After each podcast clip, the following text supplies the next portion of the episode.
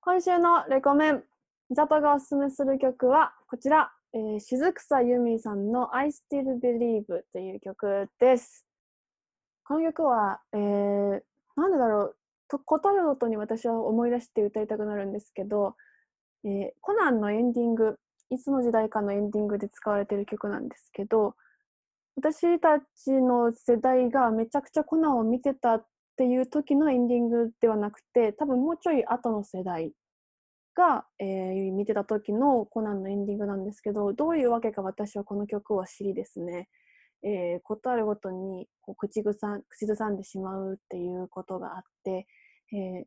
この間それを思い出して YouTube でめちゃくちゃ調べてたら他にも雫草由美さんのいろんないい曲が出てきてなんでこの人もっと売れないやと憤慨していたという感じの自粛生活でございます ぜひ皆さんも雫草由美さんの「I Still Believe」聴いてみてください。それでは行きましょう。第61回、なとと、ゆいきの天敵戦績。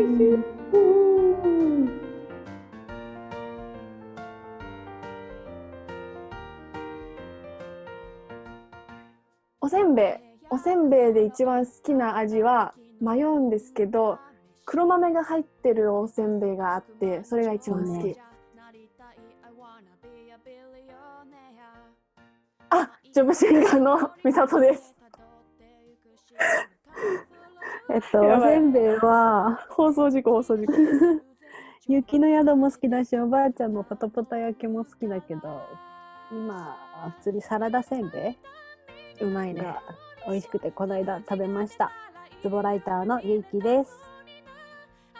このラジオは中学時代からの友達である美里と結城の2人がもっと喋りが上手くなりたいもっと自分の考えを言葉で説明できるようになりたいという切実な思いから始めた番組ですはいはいえー、自粛生活がもう1ヶ月半ぐらいになるんですかね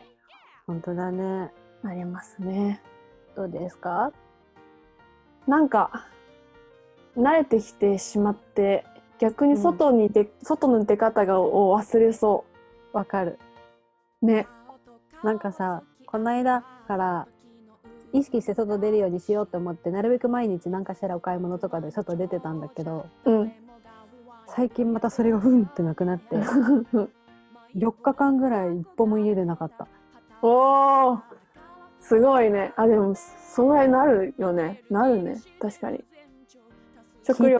飲んでそうそう食料もあったしそのさ家を出ない理由がさ、うん、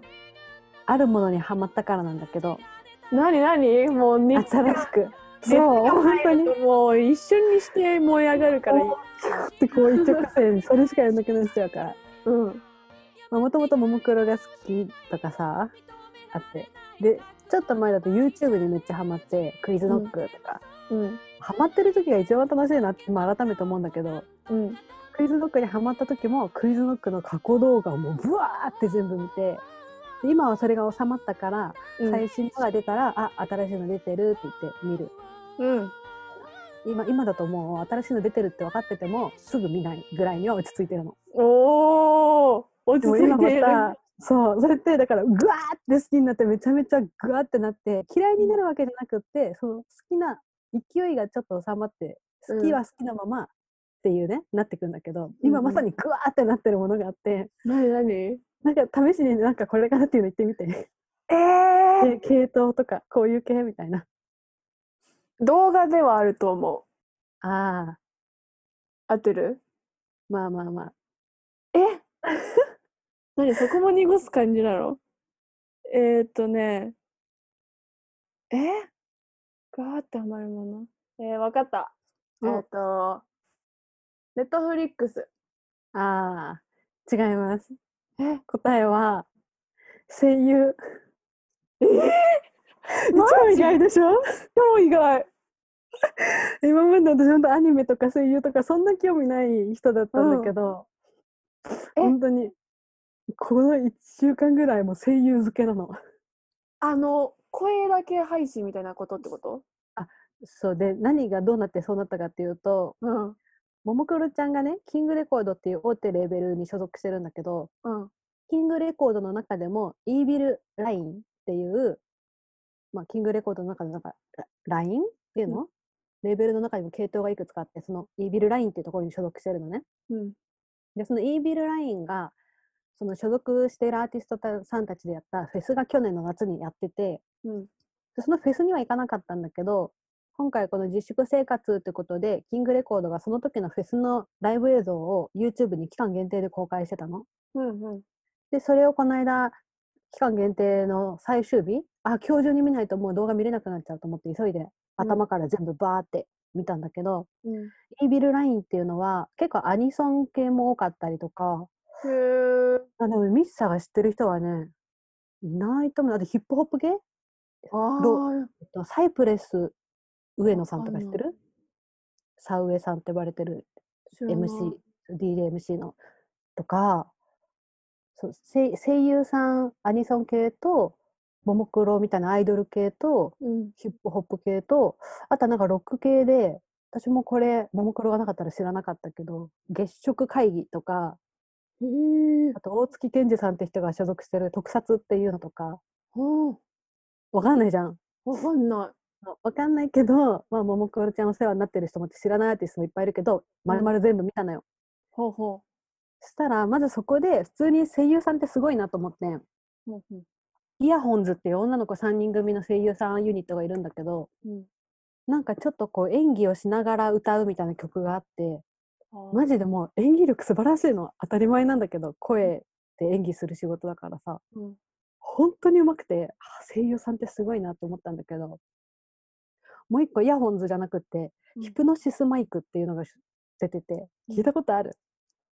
このヒプノシスマイク、通称略してヒプマイに今、ドハマりしてるんだけど、でこれが何かっていうと、 うん。そのキングレコードが始めたプロジェクトで、声優、男声優かけるラップなの。面白い。そう。声優さんがうラッん。プするっていうプロジェクトで、うんうんうん。なんか、でもその声優さんっていうよりかは、一応キャラクターがいるのね。うんうんうん。キャラクターがいてそのキャラクターがラップするっていう世界であアニメなのかなって思ったらアニメじゃなくってうん最初が CD から始まってんの、まあ、YouTube がうん最初かな、うんうん。 YouTube の動画と CD の発売うん始まったやつで超不思議じゃないもう不分思議。かんないよね、うんだからその一応世界観があってヒプノシスマイクについてちょっと熱弁してい いうんうんうん。ヒプノシスマイクっていうのは何かっていうと、まあ、アニメみたいなそのある世界観があってそこにこういろんなキャラクターがいるんだけどうんどういう世界観かっていうと H 歴 ABCD の H うんうん。 H 歴っていう世界の話で世界というか年代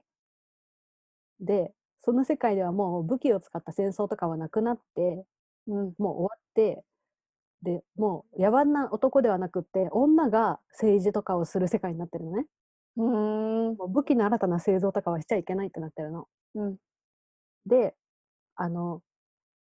男たちはじゃあ武器じゃなくて何で争うのかというとマイクでラップで争うの。 へえ。ヒプノシスマイクっていう特殊なマイクを使ってラップをすると、うん。こう精神に直接打撃を与えることができるみたいな 世界でだからみんなこうめっちゃラップバトルをしてうわーとかやってんのね。すげえ。ダメージ受けてる。 そう世界の話ででそこで今度なんかディビジョンバトルっていうそのディビジョンある地こう地域ごとの中でてっぺんを決めるみたいなラップバトルで池袋ディビジョン、しえー横浜ディビジョン渋谷ディビジョン新宿ディビジョンっていう4つのディビジョンのそれぞれ3人ずつのチームがだから 3×412 人でおもろい。うーん。バトルするみたいな 世界の話なのね。勝ち上がった者たちってことだよね、それ を。そうなのかねよくわかんないんだけどなんかその 大大人数が少なくないそうそう思った思った よくわかんない勝ち進んだんかなでも今ちなみにその最初その4ディビジョンで始まったんだけど今さらに進んで名古屋ディビジョン大阪ディビジョンが増えて全部で6ディビジョンに今なってるんだけ どおお。私まだそこまで追いかけきれてなくてこの4つのとこみたいなねうん。でなんでハマったかっていうとヒプノシスマイクその4ディビジョンそれぞれえっとまあ3人ずつのリーダーがいてうん。 4ディビジョンそれぞれにリーダーがいてうんでそのリーダーず4人それぞれのリーダーがの4人組うんなんて言ったらいいの わかるよねうんうんわ各かるリわーダかーるが集まった4人がかつて別のチームその4人でチームを組んでて伝説って言われてうるーん伝説のチームだった4人が今バラバラになってそれぞれのディビジョンリーダーやってるのね。面白いねでフェスに出たのがそのかつての伝説の4人が出たっていう設定だったうの。んうんだからその4人の声優さんが出て歌ってたんだけどなるほどね単純に超かっこよくってあ顔 がビジュアルもそう。あのね、まあ、でも4人いて、そう4人のうちの1人はあの今ドラえもんのジャイアンの声やってる人とかなんだけど、へえその中の1人が浅沼慎太郎さんっていう人で、うん その人の顔がどちゃくそにかっこよかったの。えー声優さんって顔もかっこいいんだと思って、やばいね顔かっこいいし、すべては授けた歌ねもかっこいいし、でもう、はーってズキューンってなっちゃって、うえーん何このヒプノシスマイクってと思って、すごい調べたらどんどんハマってっちゃって。その浅沼さんのせいだね最初はそうそうなのでも浅沼さんをきっかけに今はもう浅沼さんに限らず全員そうヒップノシスマイクの動画見まくってその動画ラップバトルラップバトルというかラップの曲も曲の MV みたいなのも上がってるし、うんドラマトラックって言ってその CD に入ってるそのうん12人を、まあ、ただ声で演技してるうんラジオだドラマみたいなやつも上がってるの。でそういうので、うんあこの人たちはこういう関係性なんだなっていうのも分かったりして。うーんでまずそれねまずそれを見てるのとうん声だでけヒプノシスマイクの音ゲーがこの春から始まったらしくってうんうんその音ゲーでもそこでしか見れないストーリーがあったりするからもうその音ゲーもやば今いじゃんめちゃめちゃやっててははであとはヒプノシスマイクにも参加してる方たちがよく出てる「声優と夜遊び」っていう声優さんの番組がうん ABEMATV で毎晩やっててそれももう今過去のやつ YouTube で見たり ABEMA で追いかけたりとかで今もう毎日リアルタイムで夜になったら それ見てて。 大忙しやんそうなの。あとはあのピクシブっていうそのファン が、うんうんあの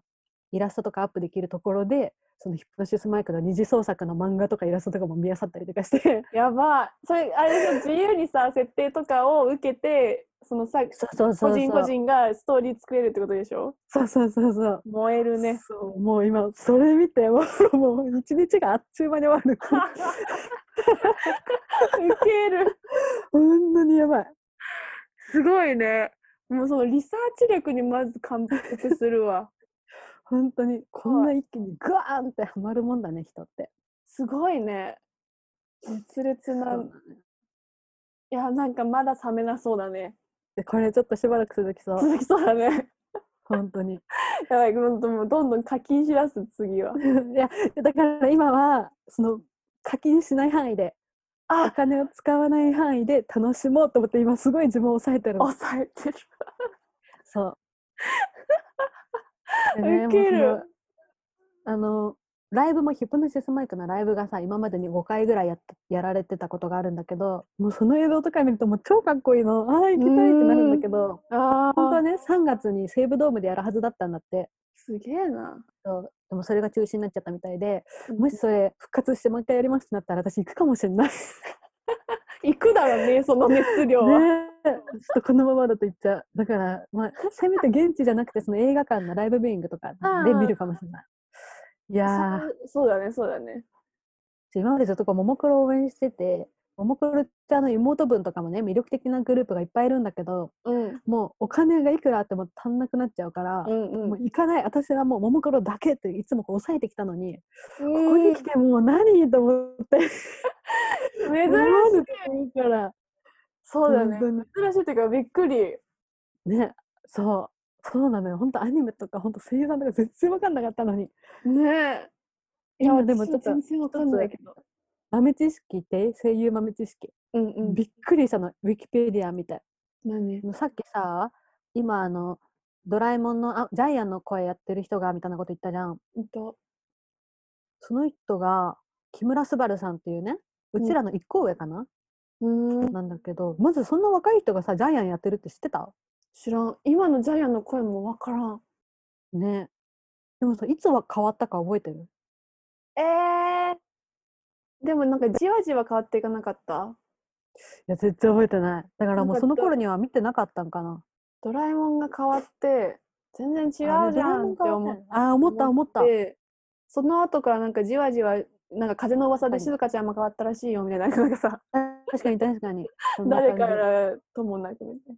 木村昴さんこんな感じのな待ってすっごい若くてイケメンなのよ堀深っそうなんかねドイツの血が入ってるのかなドイツ生まあー入ってらっしゃりそれね木村昴さんなんだけど超びっくりしたのがこの人うちらの一個上なんだよううんここの人がジャイアンの声のオーディションを受けて受かったのが昴さんが中学生の時なのえやばくないやばまあ、中学生の時にじゃあまだ声優の仕事なんてもちろん全くしかしたことがない状態でうオんーディション受けたら受かって、えジャイアンじゃあの声そんなに前からジャイアン変わってんのそうそうそうそうすごくないすごっねでもともとうちらの知ってるジャイアンの声やってる人がその、まあ、引き継ぐってなるじゃんしたら、まあ嬉しそうにこうあ次のジャイアンの人となんかお酒組み交わしたいなみたいな俺はそれが夢だぜみたいなこと言ってたらしいんだけど、いざ決まったら中学生じゃんうわそう。だから、あーじゃあまだ無理だねってなったんだけど、晴れて木村昴さんが二十歳になった時に、あきー旧ジャイアン、新ジャイアンで飲んだんだって。ー旧ジャイアン新ジャイアンそう。面白いで、その飲んだ割とすぐ後に、旧ジャイアンの方亡くなられたらしくて、わおすごくないなんか待ってたのかなみたいな。確かに間に合ってよかったね。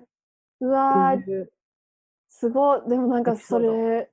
確かに今後も続く歴史を考えたらそのぐらいの年齢の子を抜擢しないといけないのかなね。すごいよね。中学生ってやばくなね。びっくりした。いねへえななんだけど、そう今ちょっと見た目でも分かる通り、ちょっとこうヒップホップ系な方なのよ、この人もうともと。んうんそんな感じやねね、でコーラがすごい好きで、ココーラビビンタロウっていう名義で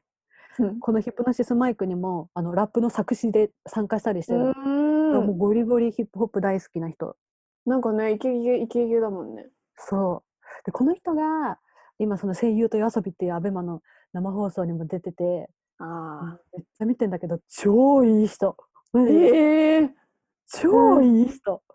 もうアベマっていい人どうやっすぎて見んのアベマネットアベマは、まあ、そうアベマのサイトに行ったら見れる普通に、え無料で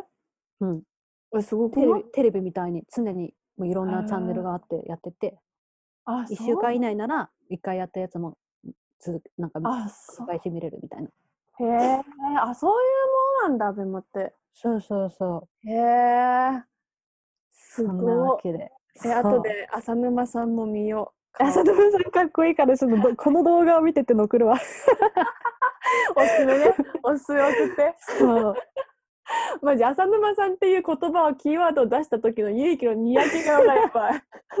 かっ こいいでもあの元示されてるんだけど結構そう30代なんだ40歳ぐらいなのかなでもそそんなん言われないと分かんないぐらいああ、じゃあ、ちゃんとしてらっしゃるんだな、外も。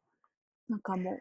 そうなのよえー、びっくり。ちょっと最初からでしょ来ましたわ。ね面白い私が声優さんってもうええでしょえー、だね。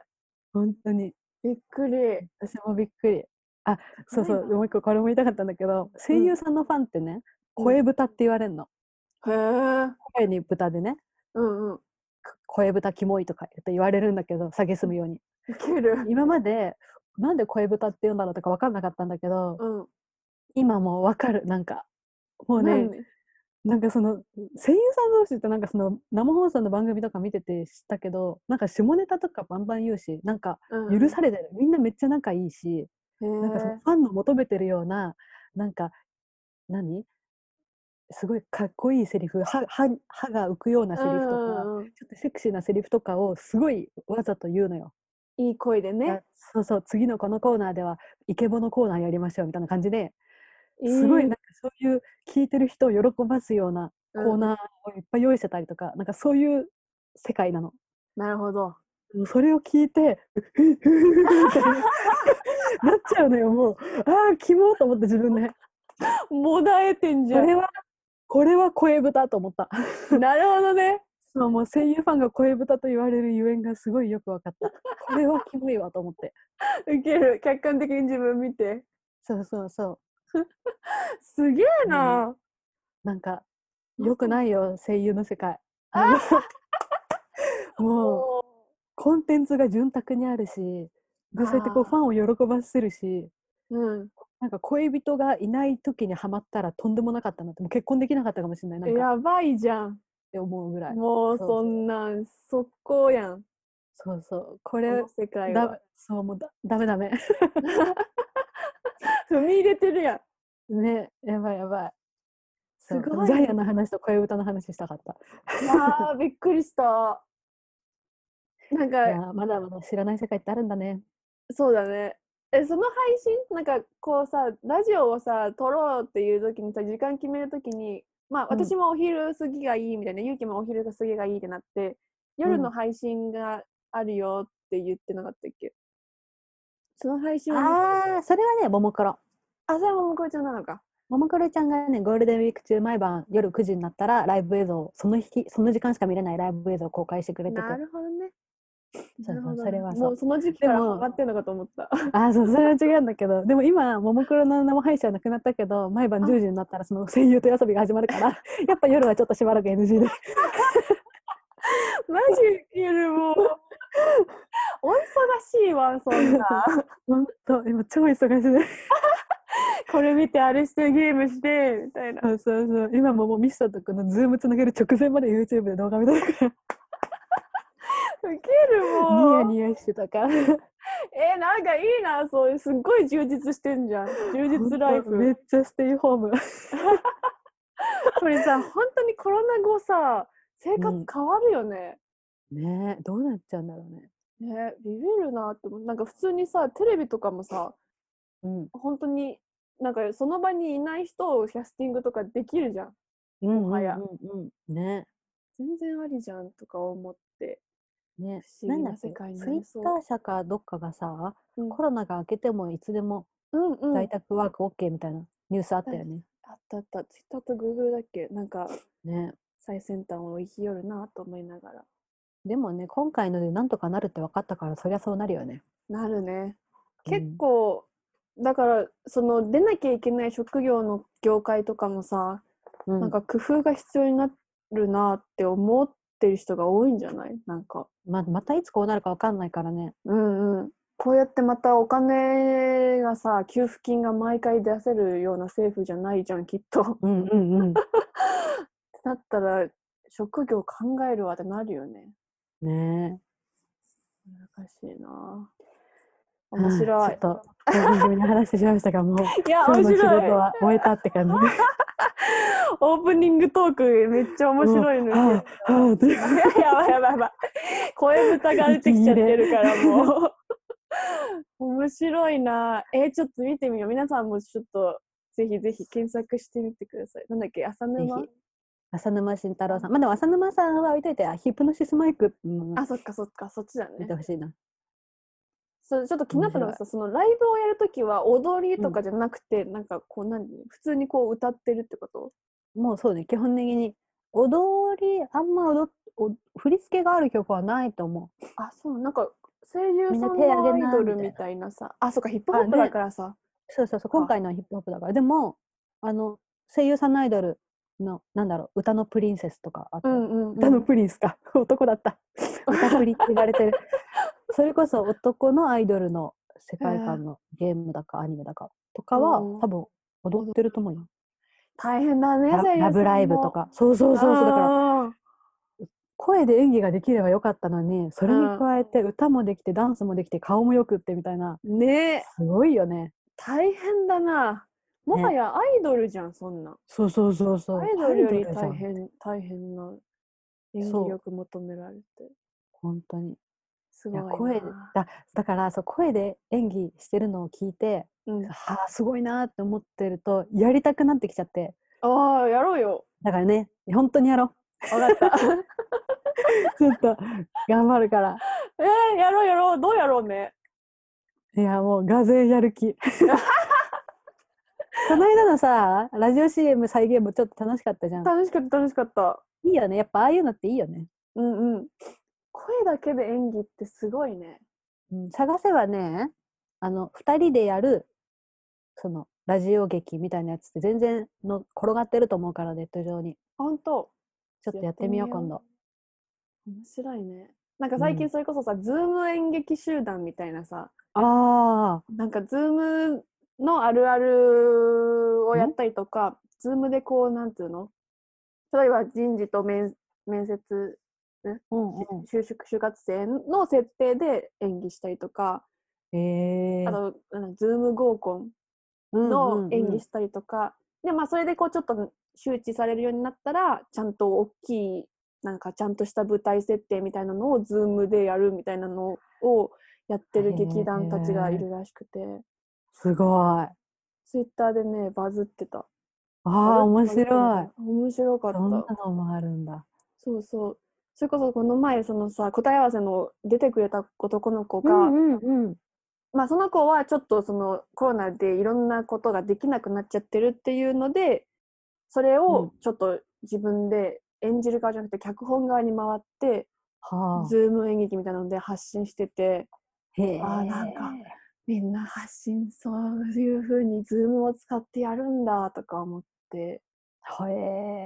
面白い、ね。うちの、さ私の職場はそのカメラの専門誌じゃんこうんうん。の間編集会議で次どんな企画にしましょうってやってる時にああ。ズームグラフィーの話になって知ってる何ズームグラフィズーームっグラフィーそのカメラマンとモデルさん今会えないじゃんて。へえ。あ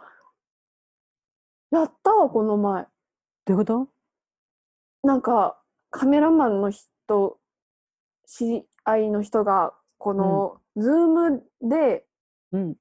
撮らせてくださいってことでしょ、それやんそれやんうんやったやった。すごい撮られる側そう。すごけど、それなんそれか、まあ、なんかシリーズ化するとか言ってしてないからやめたんだろうなって思ったけ ど。い私がそれを知ったのは蜷川美香さんがうんうん YouTube で玉城ティナちゃんを撮った様子を上げててう本ー当にん。ズームでティナちゃんが自分のお家で着替えてこうポーズ撮ってるのをカシャカシャってこう画面スクショしてあ撮ってそういうことか。そうそうそういうことか。こんなのありな面白んいと思って確かに。なんか不思議だな。うちの企画会議ではそれズームグラフィーってどうなんつって一旦ボツになったんだけどうん。でもねいろんな方法があるんだなと思って確かにこのご時世ね。うんじゃあいいカメラっていうよりそのそれこそさ今のだとさティナちゃん側のカメラのそうそうそうそ普通うに買うってことだよね。そうあわーでもその話で会議で出たのは人によってはカメラマンさんによってはそのカメラのいいカメラの機材とかをモデルさんに送って使ってもらうみたいななるほことをど。してる人もいるらしうんうん。いいろんなね面白い今までは思いもしなかったような方法が出てきてるんだね確かに配送業も大変だね。 ねもうえそ確んかな止まることのないだろうねこれは。にね面白い。え面白いちょっとうんなんかいろんな過ごし方の話とかを皆さんから聞きたいね。聞きたいねこういうのにハマってますってね。確かに聞きたい。ね、面白面白そう。みんなで多分面そ白れそうぞれいろんな工夫をしてさ、うん。やっているだろうと思って。ね。いや、ちょっとぜひ送ってくださいな。うん。話があったならば。ぜひぜひお願いします。お願いします。今日、あれだ、そうだ、ちょっと、そん、お、 LINE が来てましたよ。おえええ？あこれか。そう。ちょっと待って。お本当だ。ミッサが見たから既読になってたのか。うん見てないそうやと思ってたわ。昨日見たの。おお。えーと、読んで読んで。あ、やみます。うん。えー、皆さん、あ、 噛んだ。もう自分の名前噛むのよ。言いづらいのよ、私の名前。えーみさとさん、ゆうきさん、こんにちは。 こんみにさとちさんは。のライチライブ見ましたよ。こんにちは。うん噛み合わずごめん。 ツイキャスとインスタライブのダブル配信面白いですね。仕事中だったのでじっくりは見れず、基本は音声を聞いていただけたのですが、PC で両方とも開いていました。うん。リモートでしたが、久々のランチライブは心躍りました。リモートだと、美里さんはリラックスできているような感じが良いですね。YouTube でのキュン歌とか楽天ライブでは普段のライブよりもリラックスしているように見えます。リアルのライブでもあれくらいリリラックスして聴けてほしいな。 間違いない。ツイキャスが途中で切れてしまったのはご愛嬌ですね。そうなんです。すいません。コンティニューコインを置くのを忘れてごめんなさい。いえいえ。ああ、そうかそうか。 30分で終わると思ってたらうんうん。終わらんかって私。なるほどね。そう。そして、ペイペイによる投げ銭も面白い。外出自粛期間中もアーティストさんたちは世の中を楽しませようとしていろんなことをしてくださっていて本当に感謝です。しかし、そのことに対してなかなか報いることができなくて、ただただ申し訳ない気持ちでした。うんなんという、そういううん状況だったので、今回のリモート投げ銭できたのはすごく良かったです。普通の投げ銭と違って、誰がいくら払ったか明確に分かるのがちょっとあれだ けど、わらわら。確かにね。確かに。 来月もランチライブの配信期待しています。でも本当は現地で体験できるような状況になっているのが一番ですけどね。ラジオネーム、アジアントラベラーさんからでした。素敵そうだそうだランチライブねそそうさっきこの配信始める前にミスさんには言ったけどうん、すっかり忘れててでちょっと今の話で分かったと思うけど多分私はヒップ前に時間時間をヒップ前に費やしててうっかりミスさんのランチライブを忘れてた いや、もうその熱量は感服します よ。申し訳ないえいやいや今でもどっかにありがたい残ってるってことアーカイブインスタのアーカイブの仕方がわからんくて、えー、なんか24時間以内なら公開できる、ね、そうそうだからもうみ無理だけどそうあの一応なんか動画保存しますかで保存はしたから私の手元にはあるんだけどアあれーだカイブには残せなかったあれでインスタ TV みたいなやつで多分残せるよああはいはいはいはいああれに多す分ればいいのか多 分ね39分ぐらいあるよ うん、見たい。マジじゃあちょっと残しとこう本当にねあいろいろそうインスタとツイキャスどっちもこう、同時配信してたんだけどうん、うん。ちょっと来月はもしかしたら YouTube ライブにするかもしれないおー、いいね。スパチャがくれんじゃん、スパチャが。何スパチャってスーパーチャット、インスあーあの、これ出てくるやつお金のそうそうそうああれお金入ってるんだスパスーパーチャットって。そうススパチャ、普通のチャットとお金を払うスーパーチャットっていうのがあって、そうなんだ。そうスパチャがね、250円から送れるのかななんかそうなんかさなんかアイコンがついてるコメントとかあるのってそれそのうそうそうそう。色がついてるやつ。で一回私、誰かの生放送見てる時に送ろうかなと思って、うんうんなんかその振り込み情報を入れたりするのがなんかうまくいかなくて諦めたんだけど、へー一番安い250円だとなんか例えば30時だけとかなんかそのなるほどね。金額によって送れる文字数が変わったりあとはその面白いね上にこう配信者の目につくようにこううん常にこうチャットの上にこう出てくる時間が長くなったりとか金額によってそれが変わるへえあそうなんだそうそうそそういうことかそれでなんか上位チャットみたいなあそうそうそうそうなんか1万円とかやるとずっと上でそうそうなる一ほ番どね高い金額を送った人が上位チャットでずっとこう出てくるあーなるほどねそうそうそそういうことなんだそれで YouTube ライブもなんかみんなやったりとかしてるわけかううんなるほどな。そういうことか。そう、なんかその、大成ポーチがうん YouTube を、あの、いつも BGM として流してるのよ。うんカフェ、うんうんうんカフェのそう BGM みたいな。そう、うんだから、もし YouTube ライブだったらそこで連携できるから、確かにそう、大成ポーチに行って、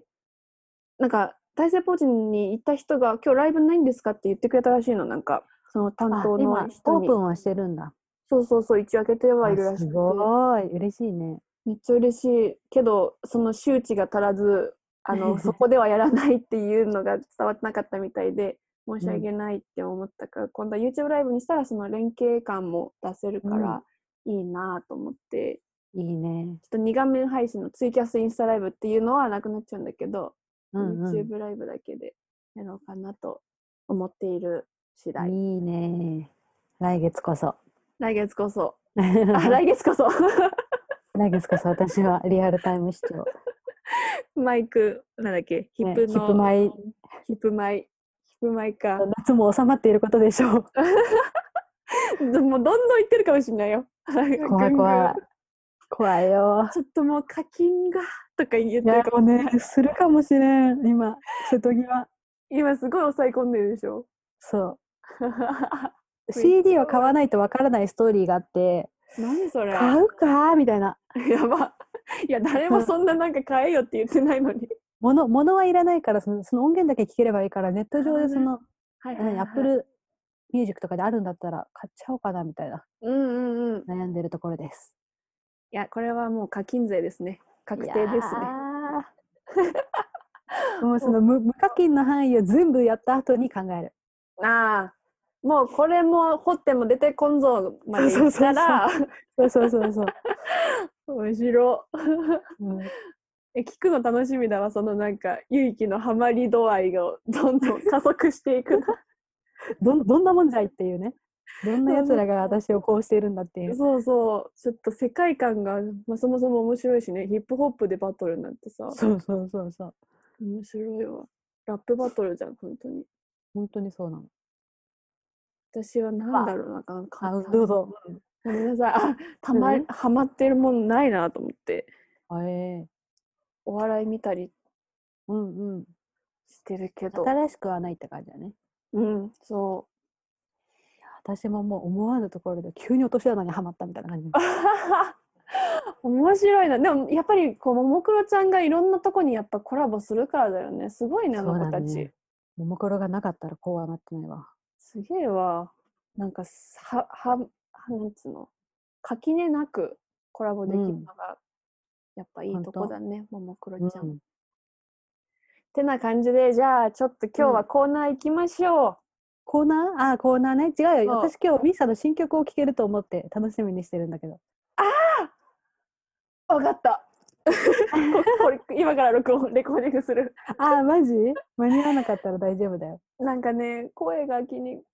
うん、やる。あーおやるやる。じゃあわしじゃあょい。頑張る。曲振りお願いします。はい。では、すっごい多分短い曲になってるんですが、えーうん新曲、初披露うん。いおただきます。あと、連戦ラジオにて、初イエーイ披露します。ちょっと宇宙の曲を作ってみました。あらあら。えー、ボイジャー、タイトルも決まってないや、ボイジャーっていう曲 です。ボイじゃん。ボイジャーです。宇宙船の名前そうそうそう。ボイジャーってうんなんか、あのーこの曲作ろうと思ったのがすっごい前なんだけどもう2年 歌始めた振へーり切ったぐらいの頃かな。うん。あのーボイジャーのゴールデンレコードっていう話を聞いてそのゴールデンレコードっていうのがまあ宇宙の太陽系以外のとこにもうん。いるであろう生物うんに向けて、まあ、いもしかしたら地球が終わった後にも、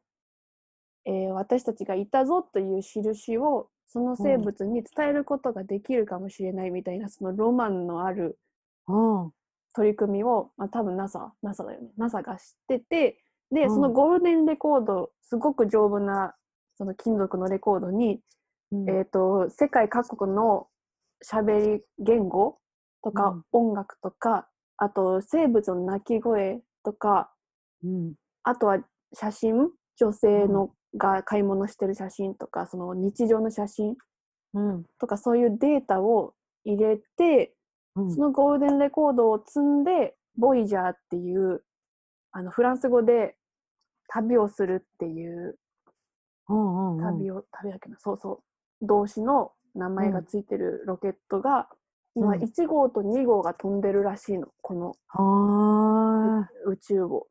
うん宇宙空間を。で太陽系はすでにもう出てるんだっけな出てるのもいるんだよね確か。へーうんうん。でその話を聞いた時になんてやっぱり宇宙の話はロマンがあるなとうん。うん。思ってでまあこうちょっと何かしらそれで曲を作れないかなっていうのでもうすでにメロディーがあったんだけど ずっとなんかもう、あ後ろに後ろに後ろ倒しさにされてて、まあ、このタイミングだしちょっとき作ろうって思って作り始めたのが「ボイジャーなんで、おー。そう、えーボイめっちゃ楽しみ。ちょっとロマンのある曲にしたいからなんかアレンジとかめっちゃなんか壮大にしたかったんだけど、ちょっと私うのん 実力上ちょっとまだそこまでできなくてじゃあ今、プロトタイプというか、今の段階の。嫌な段階のできる限りのものを出したいと思いますおー。ちょっと聞いてくださいかっこ仮ですがタイトルは「ボイジャーです、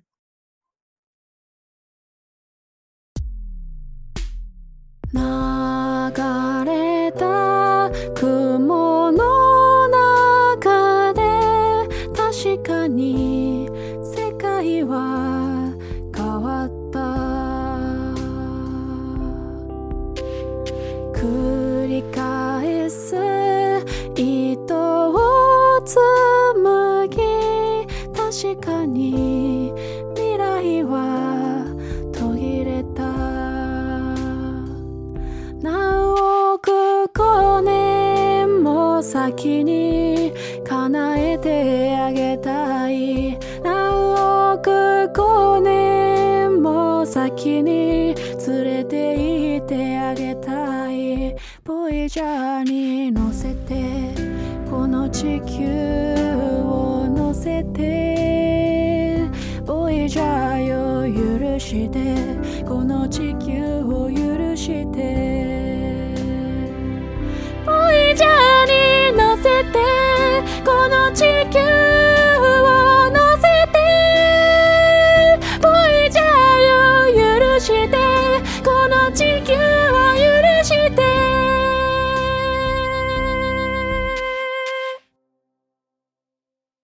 はいお聴きいただいたのは「ミサトでボイジャー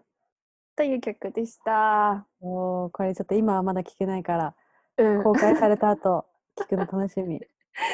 ぜひわーい。ちょっとねやっぱもっとこうなんか歌詞とかもうんすごいそのボイジャーについてめちゃくちゃ調べてから書きたかったんだけどうんうん。なんかもうちょっとよよくわかんねえなってな って今今まだなんかその飛んでるしまだ。うんうんうん。でなんだっけ2030年だっけなかなんかでもう地球との通信をもう切っちゃうんだって、へもうー。だからなんかもうそれから先はもうわからんじゃんうん。だからもうずっと飛び続けるか、まあ、どっかで破壊されちゃうかわかんないけど、 うんなんかそういうのとかも込めて歌詞をいろいろなんか練りたかったんだけどちょっうんとなんか練りきれてない感もあるからこちょっと歌詞も変わっていくかもしれないけ どとりあえず聴いていただきありがとうございますわそんな感じでー。うん。今回はコーナーをうん。ご用意しましたお、ミサと持ち込み。はい前回のゆいきのえっ、と実ア践サー編ション。そうそう、アサーション実践編みたいな感じで持ち込み企うん。画やっていきたい。いと思います。はい。ああ、なんだろう、タイトル。名付けて、お、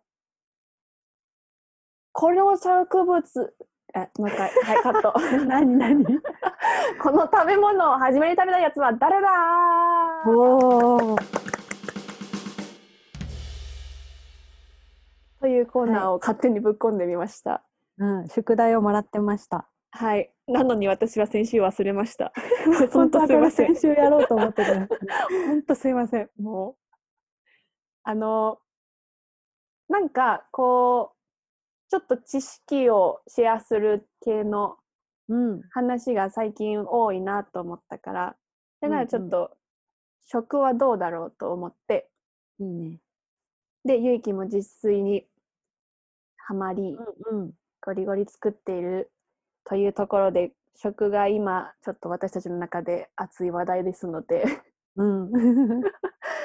えー誰がこの食材を食べようと思ったんだろうみたいなところをうん。私たちが気になる食材をそれぞれ選んで発表するということですね。ね。はい。もうし調べましたか調べました。これ被ってるかどうかが怖いんだよね。それね、何も言ってないもんね。ね。だからもう順番に行こう。もうミサから。上がっちゃいた。ましょう。私さ、うん。結局このタイトル、こいつ、これを食べたの、これを一番最初に食べたの誰やのタイトルにそぐわない結果になっているかもしれません。 いや、わかる。なんかさ、意外とスって出てこないよね。そうそう そう曖そう。昧なんだなと思って。本当本当それね。なんかうんこの説もありますみたいな感じになってるそうそうそうそなんかそれにまつわる他の豆知識うんみたいなことの方が、へえって思ったりとかしたう。かわら、かるわかるわかる。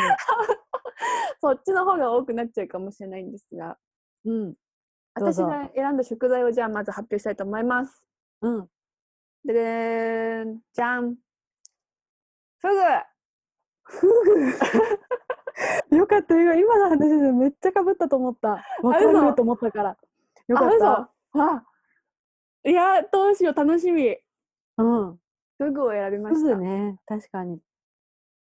これなんで選んだかっていうとうん。あのこの前ね「サラメシ」っていうテレビだったっけな、うんうんうん。あるね。知ってる NHK。そうそうそう中井貴一さんのうんうんあ。れ好きなんだけどあれでフグの卵巣のえっ、とぬか漬けへみたいなのをが石川県でしか食べれないらしいの。え。へえ。そうそうでフグって毒めちゃくちゃあるじゃん猛毒。うん。資格がないとさばけないっていうね。そうそうそうそう猛毒があるけどその科学的には解明されてないけどぬか漬けで2年ぐらいつけるとその猛毒が全くなくなって、普通に発酵食品としていいおつまみになるっていうのでほえその取り上げられてたのねー。うん。そこから興味を持ってうん私はすぐにしてみました、おうおうなんですがフグっておう。えー、なんどういう字書くか知ってるうん。ああ、なんか、わかった、わかった。海豚みたいな。あーそうそう惜しい惜しい私それ知らなかったんだけどさ川豚そう川川川か。山水に可能の可の川。そうそうそうでこれがあのー一番歴史上で一番最初にフグが出てくるのは日本じゃなくてうん。中国らしいの。ああ、うんうん。で海のイメージだったの私はフああ、確かに、海のイメージ。けど川フグっていうのがいるらしくてあー中国にはもう川フグを食べるという文化があったらしいのね。うんうん。なんか効果とか書いてあるからもう本当に紀元あ前ーぐらいの話だと思うんだけどうんうんうん。でで、まあ、ちょっと豆知識だと川に生息生息してるフグが、えっと、鳴き声がブーブーでうん、音を出すから、まあ、川豚っていう字が当てはめられたっていうふうに言ってるんだけどうんで、それが中国から日本に渡ってきましたと。うん。でもう古くは縄文時代なんだって ほえー。フグは。うん。フグの歴史は。へえ。で縄文時代の化石とかからフグの歯とか骨とかが出てくるんだってへーうん。生活圏と言われてるところからうん。だからまあ海にいて死んだとかじゃなくておそらく食してたんだろうみたいな感じになってへる、え、そんな昔からさ、さばけたのかな毒に当たらず食べれたの かな、だから絶対死んでるよねうんうん。でまあ結論この話で、フグを一番最初に食べたのは縄文人っていう話なんだけどうんうん。それ以外のことを私はもはや喋りたくて うん、お願いします。その縄文人の誰かしらが食べました。うん。で、まあ、一旦多分死んだり死んだなかったりしてると思うんだけど、うん。フグの歴史で盛んになってくるのは、もう江戸時代らしいの。江戸とか明治急にで、飛ぶ。そう、一番食べてくるらしいんだけど、そうんの文献の中で残ってるのが秀吉がフグフグ禁止令を全国に発布するの。へえ。これはなぜかというとフグが美味しい、うん。甘いにも美味しいってなってフグを食べるんだけど、毒で死ぬ人が続出するらし いのうんそれでフグを食べてはなりませんっていうので禁止されるらしいのねへえ。じゃあやっぱうまくいかなかったんだ。そうそうそうけどその禁止されたのが、まあ、ちょっとそのなんていうの上位の方々たちだけがこううん。されてとかバリたりとかしてバスバスだったけど、まあ、そのなんかちょ,、うんちょっと庶民人庶民の人たちはうんこう細々と続いてっていたらしく、うん。えっと明治になってまたフグブームがへえ。現れて、まあうん何人もなくなってるけども、 うんその今でもさ、年に何人かいるっていうもんね。そうなんだ今でもいるのか多分。なかなかだねうん。なかなかですよでもそれまでしてでも食べたいうん。フグっていうのでうん。何人も命を落として私たちに、うん 今のフグ食を与えてくれているのは、まあ、縄文時代に遡るらしいですといううんおうん話。でございました。うんうんへえ。そんな前なんだってめっちゃ意外。びっくりした縄文会っていうね、うんうんまあ、確かに縄文時代で誰が一番最初に食べたなんて文献残さないよね うん、いや文献とかって考えが多分ないよねその頃その頃ないよね ねはいなんかまとまりないけど縄文です 縄文です縄文時代の人でしたへえフグそうでさ魚編の字とかもあるじゃんフグって多分フグ知らないそっちはなんかね魚魚に編何魚編にあの気候のさ天候とかのこうんうんうんうで行人部じゃなくて人弁かなほんだったりとかあでもいろいろあるわ魚編へにーあのお腹の腹っていう字の肉付きが魚編に変わってたりとかへいえろいろありますわへえ私そのさ海豚がさイルカうんうんうんうんだからさそのなんか全然こごっちゃになってたんだけどさうん黄河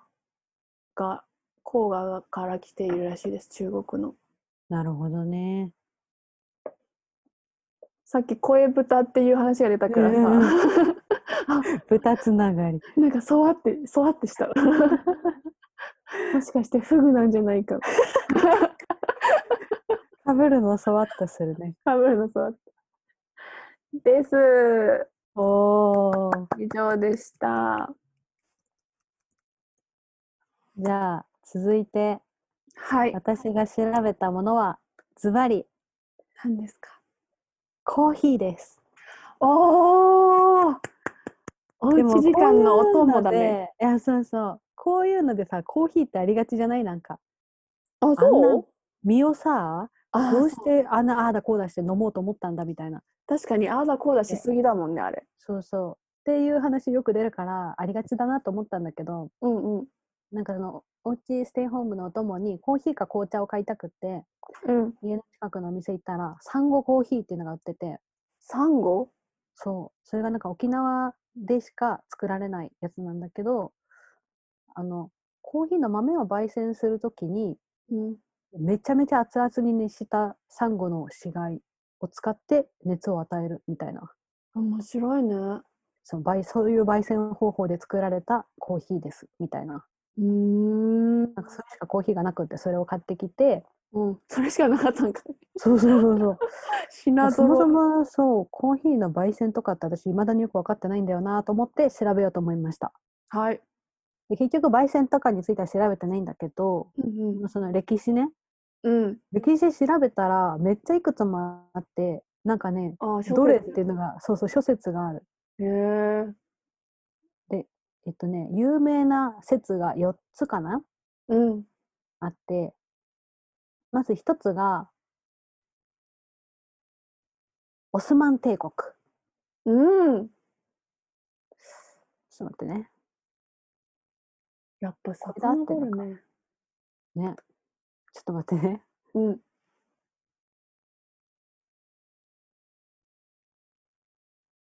どこだコーヒーとか世界を股にかけてそう。なんかフグはさ、多う分ん。ヨーロッパの人がいないじゃん。そう、だからさっきさ、なんとみたいなこと言ったからさ、ヨーロッパとかなんか意外なところなのかなって思った。やっぱ中国あアジアで、ああ、やっぱりね、と思った。なるほどね。あったあった。ごめんごめん。ちょっとオスマン帝国置いといて、あいよ。ありました。3つあった。大きく3つです。はい。で1つが9世紀のエチオピあア。ーあーあーあーエチオピアンコーヒーとか言うもんね。言うわかんないや。そう。でもそれで、その9世紀のエチオピアの説は、あるヤギ、ヤギ界、ヤギ、ヤギ界ねの少年、そう、うん少年が、なんかね、ヤギが夜になっても寝ないで興奮して飛び跳ねてることに気づいて、なんかヤギが全然夜になっても寝ないんだけどって修道僧に相談したところ、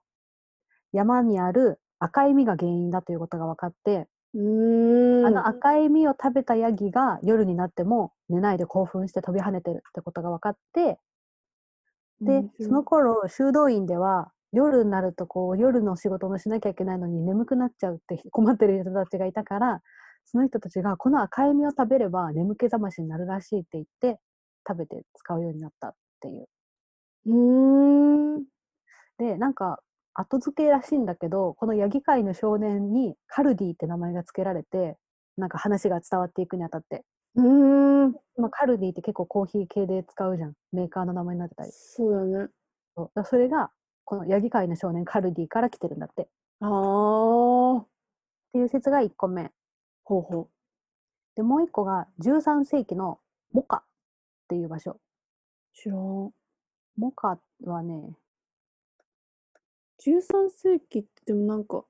ちょっと近いように感じるな。ね、うん割と最近なんだと思って。ね。モカはイエメンかなうーん。あでもやっぱりそっちエチオピアはでもえ中なん東どこエチオピアってイどエこメンをエチオピアってあれか南米か。エチオピアは、うん、アフリカ。アフリカ だった。あアフリカか。エチオピアはアフリカ。でイイエエメメンンははあの上の方かヨーロッパの近く。でもやっぱ、アフリカアラビア半島。へあえ。あ、あそこか。インドとかの方あのー、アフリカの根っこと、アフリカとユーフ、ユー、ユユーゴスラビア。ー、あー、名前なんだっけユー、やば いやばい、名前が出てこない。 えええアフリカとユカタンアフリカと半島えちょちょちょちょ、このでっかい、一番最大の大陸の名前なんだっけユー、ユユーーララシアユーラスティアユーラシア、ユーラシアユ大ーラ陸。シア アフリカとユーラシア大陸がつながるところにあるさ、うんうんうん。ここ、ここにあるのが、うん。ちっちゃい三角形あるね。そうそうそうそう、あそこらへんらしい。いいえめ。なるほど。モカ。で、そこでは、ある男が王女に恋心をうたいが抱いた疑いで町を追放されちゃうのね。わお。で追放されてる時に山の中で鳥に導かれて赤い実を見つけたって 何そ言われれててそうそうだからなんか全部ねちょっと神話チックなんだよね。確かに。その前振りいる追い出されたそうそうそうそう前振り。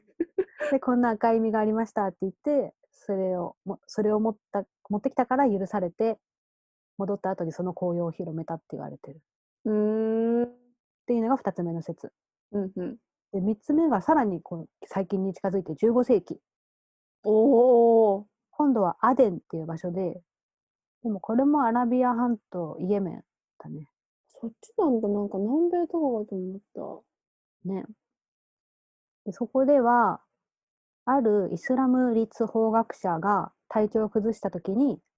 以前エチオピアを旅した時に知ったコーヒーの紅葉を確かめその後眠気覚ましとして修道者たちに勧めた。た。うまーあ、でん。もエチオピアで知ったっていうから発そう祥ねではないわな。そのもしかしたらカルディの話を聞いた人たちかもしれないね。うんうん。そうへっーて言われてるんだけどでも一番最初のカルディの話が9世紀なんだけどうんでもさらに古い文献でうんもっと昔にね昔の文献で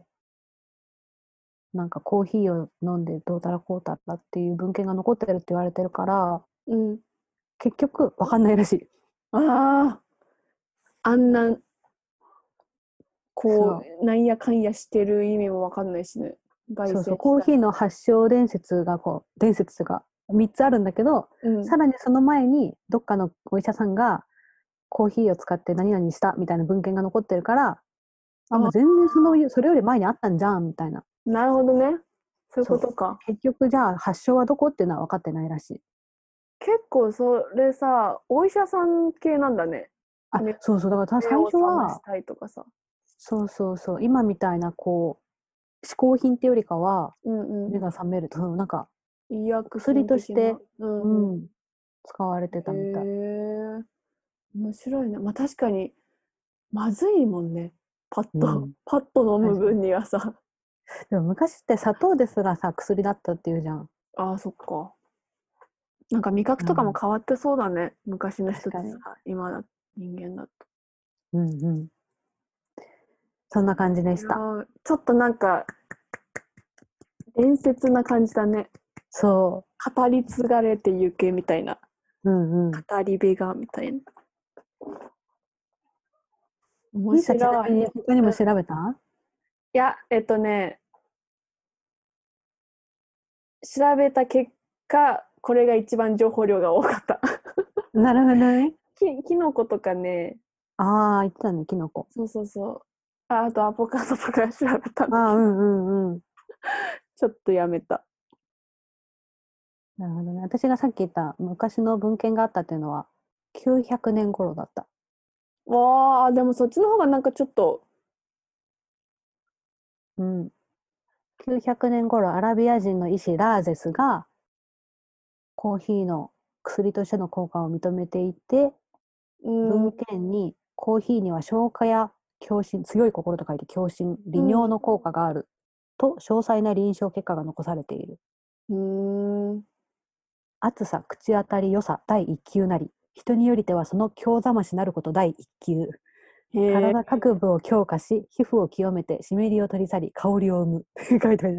もうなんか万能薬みたいになってんな。ね面白いそうねま。さに薬として考えら本れた当。だね。お医者さんだ。私、もう一個あって、なになにそれが、コンソメ。ああ、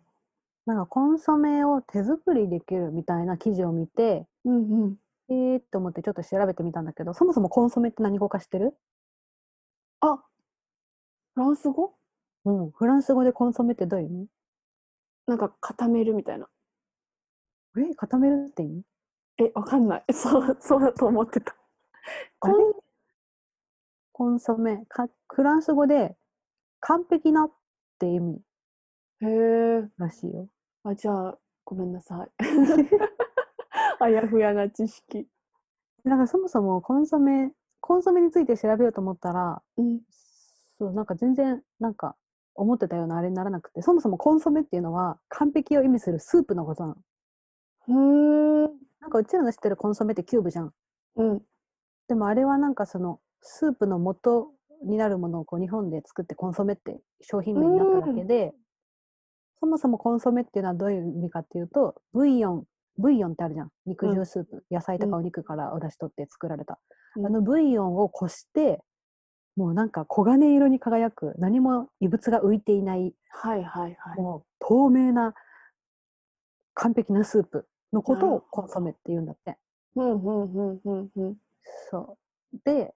まあ、じゃあその元のブイヨンっていうのはいつからあったのかとかちょっと調べたんだけどなんかよくわかんなくてそうフランス語で完成されたって意味らしいよコンソメは。へえ、コンソメ。へえ。そどでなんうかし調べてたらなんかあんまりそのいつからとか誰がとかはわかんなかったんだけどうん。面白かったのがフランスの食文化の話でフランスって今でこそさフランス料理って言ったらなんかコース料理でって感じじゃんうん。でもなんか昔はそうじゃなかったらしくって、うんうん。フランス料理はパンが中心でチーズとかお肉とか食べてたんだけど今でこそさなんか美味しいちょっと少しの量をちょっとずつ食べるみたいなさ、うんうだん。けどこんな大きい皿にちょっと持ってやるみたいなね。そうそうそうそうでも中世ヨーロッパかなのところは質よりも量っていう考え方で、 へえ、全然違うよ。ね、テーブルマナーなんてもちろんその頃ないし、まあ、とにかく量をいっぱいむしゃむしゃ食べるみたいなうーん。うん感じだったらしいのね。で私がこの話で面白かったのが。トレンチャーって知ってる、トレンチャーうん、フランス語だとトランショワールっ知らん。ていうなんか今さこうパンの中をくり抜いてシチュー入れたりする料理あるじゃんうん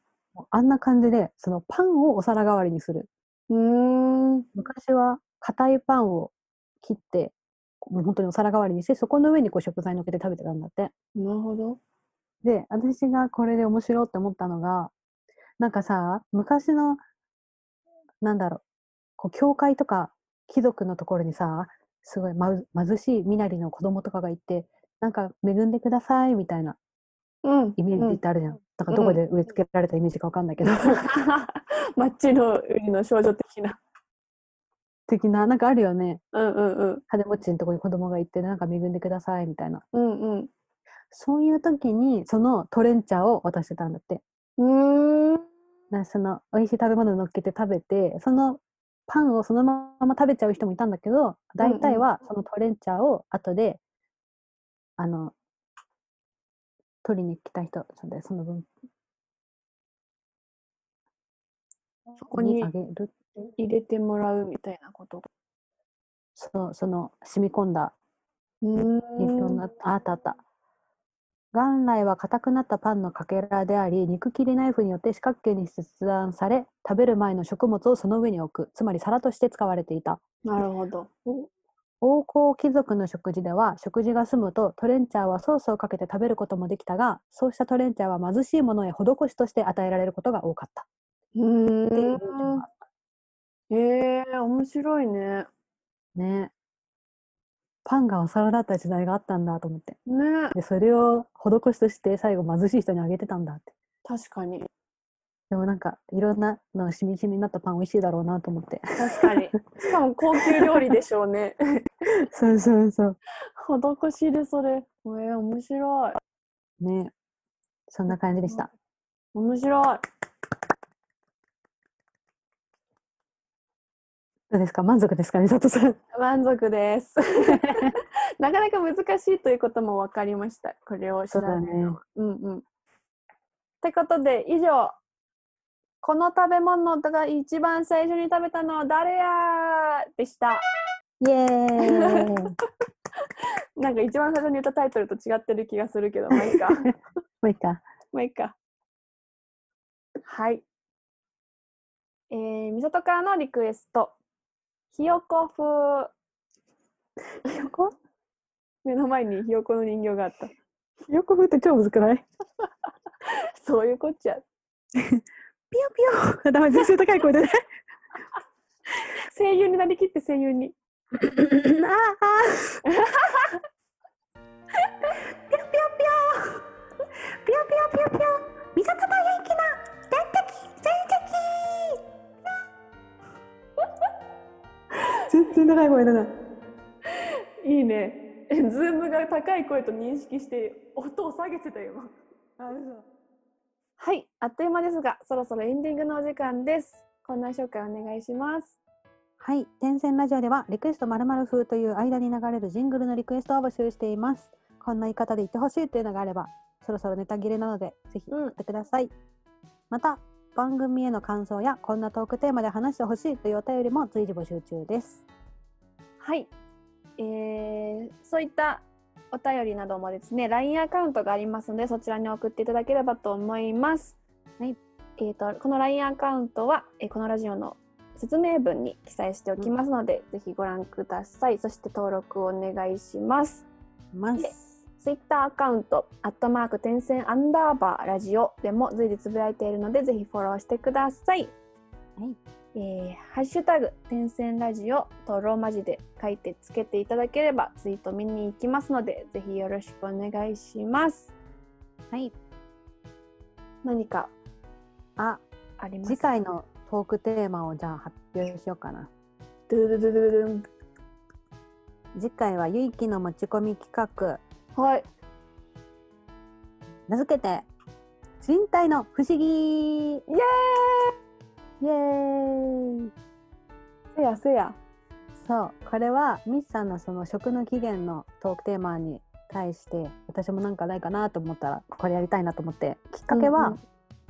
星野源さんが今そのステイホームだからある時トークテーマをあの私を褒めてくださいみたいなトークテーマにしてみんながこう私が今こういうことしてます褒めてくださいっていうメールを送ってきてそれに対して星野源さんとラジオ放送作家のテラちゃんの2人で「ほい!」って言って「こうふうふう!」って言って「うんふう!」って褒めてあげるっていうのをやってて。めっちゃいいやん。そうそしたら星野源さんがそこでこれは褒められる側はもちろん嬉しいだろうけど褒める方も嬉しいって言ってうんうんうこん。れなんか人を褒めると特殊なホルモンが出て褒めた方も嬉しくなる気がするって言ってて うーん。それはありそうだなと思って、うんうんうんうんあなんかそういう今のは全然星野源さんが適当に言ったから本当にそういうホルモンが存在するかわからないけれどもうんそうそういう何かこうそういうの調べてみて意外な人体の不思議っていうのをお互いに今回も一個ずつ調べて発表できたらなと思いました、やりましょ宿題ですお願いしますう。明日調べておきましょ何かしらうんでこれを聞いているあなたももしこんなの知ってるよとか自分はこんなの調べてみたよっていうのがあったら一緒に送ってくれたらその時に紹介しますう。お願いします。します以上ですはーい。それではここまでの。うん、あ、ごめあん。なんか告知とかないえー、っと、あ、うん。あ、あるわ。おやば、えっとね、5月23日、うん土曜日かなうんに、えっと、変幻自在でオンラインライブがあるので、それを、えーやるために今ちょっと動いております。なので、うんえっと、時間とか、どういう感じになるかっていうのはちょっとまだ、えっと、決まってないんですけど、うんえー音質とかを結構みんなで話し合いながらこだわっていろいろ機材揃えながらやってるのでいいうん感じでお届けできるんじゃないかなと思っておりますので、お楽ーしみにです。来週じゃない今週の土曜日そんなそんなだか、ねえそうじゃなマいジかそんなかわあそそんんななのかうわーなんてこったそうそう文樹さんがね誕生日が近いらしくその辺えが。ー、なるほどなるほどそう。あ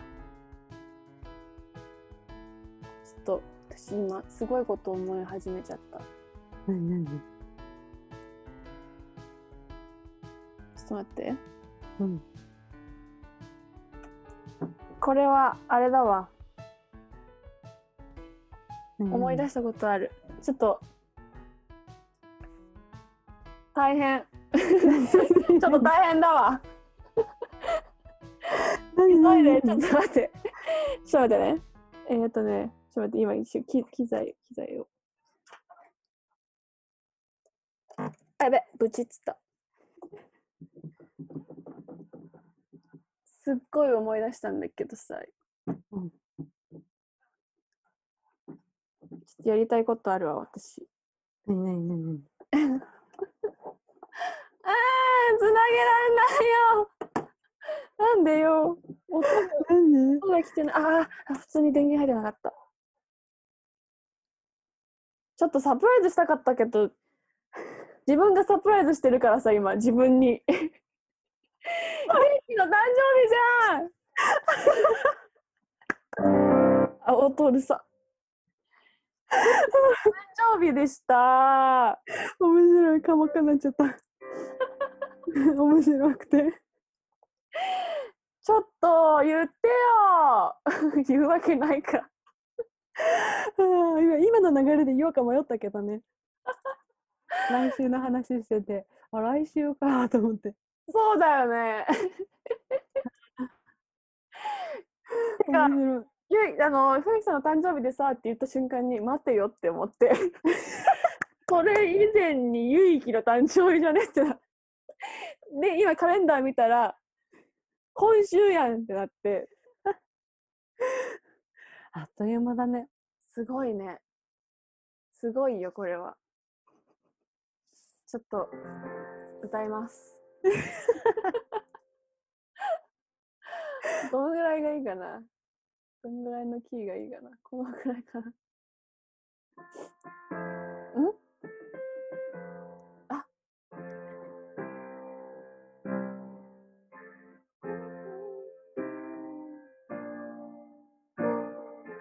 待って。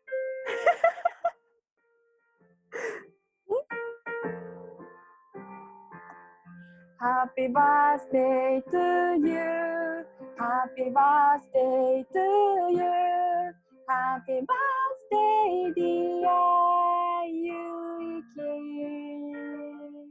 皆さん、ハモる準備はよろしいですか ?Happy birthday to you.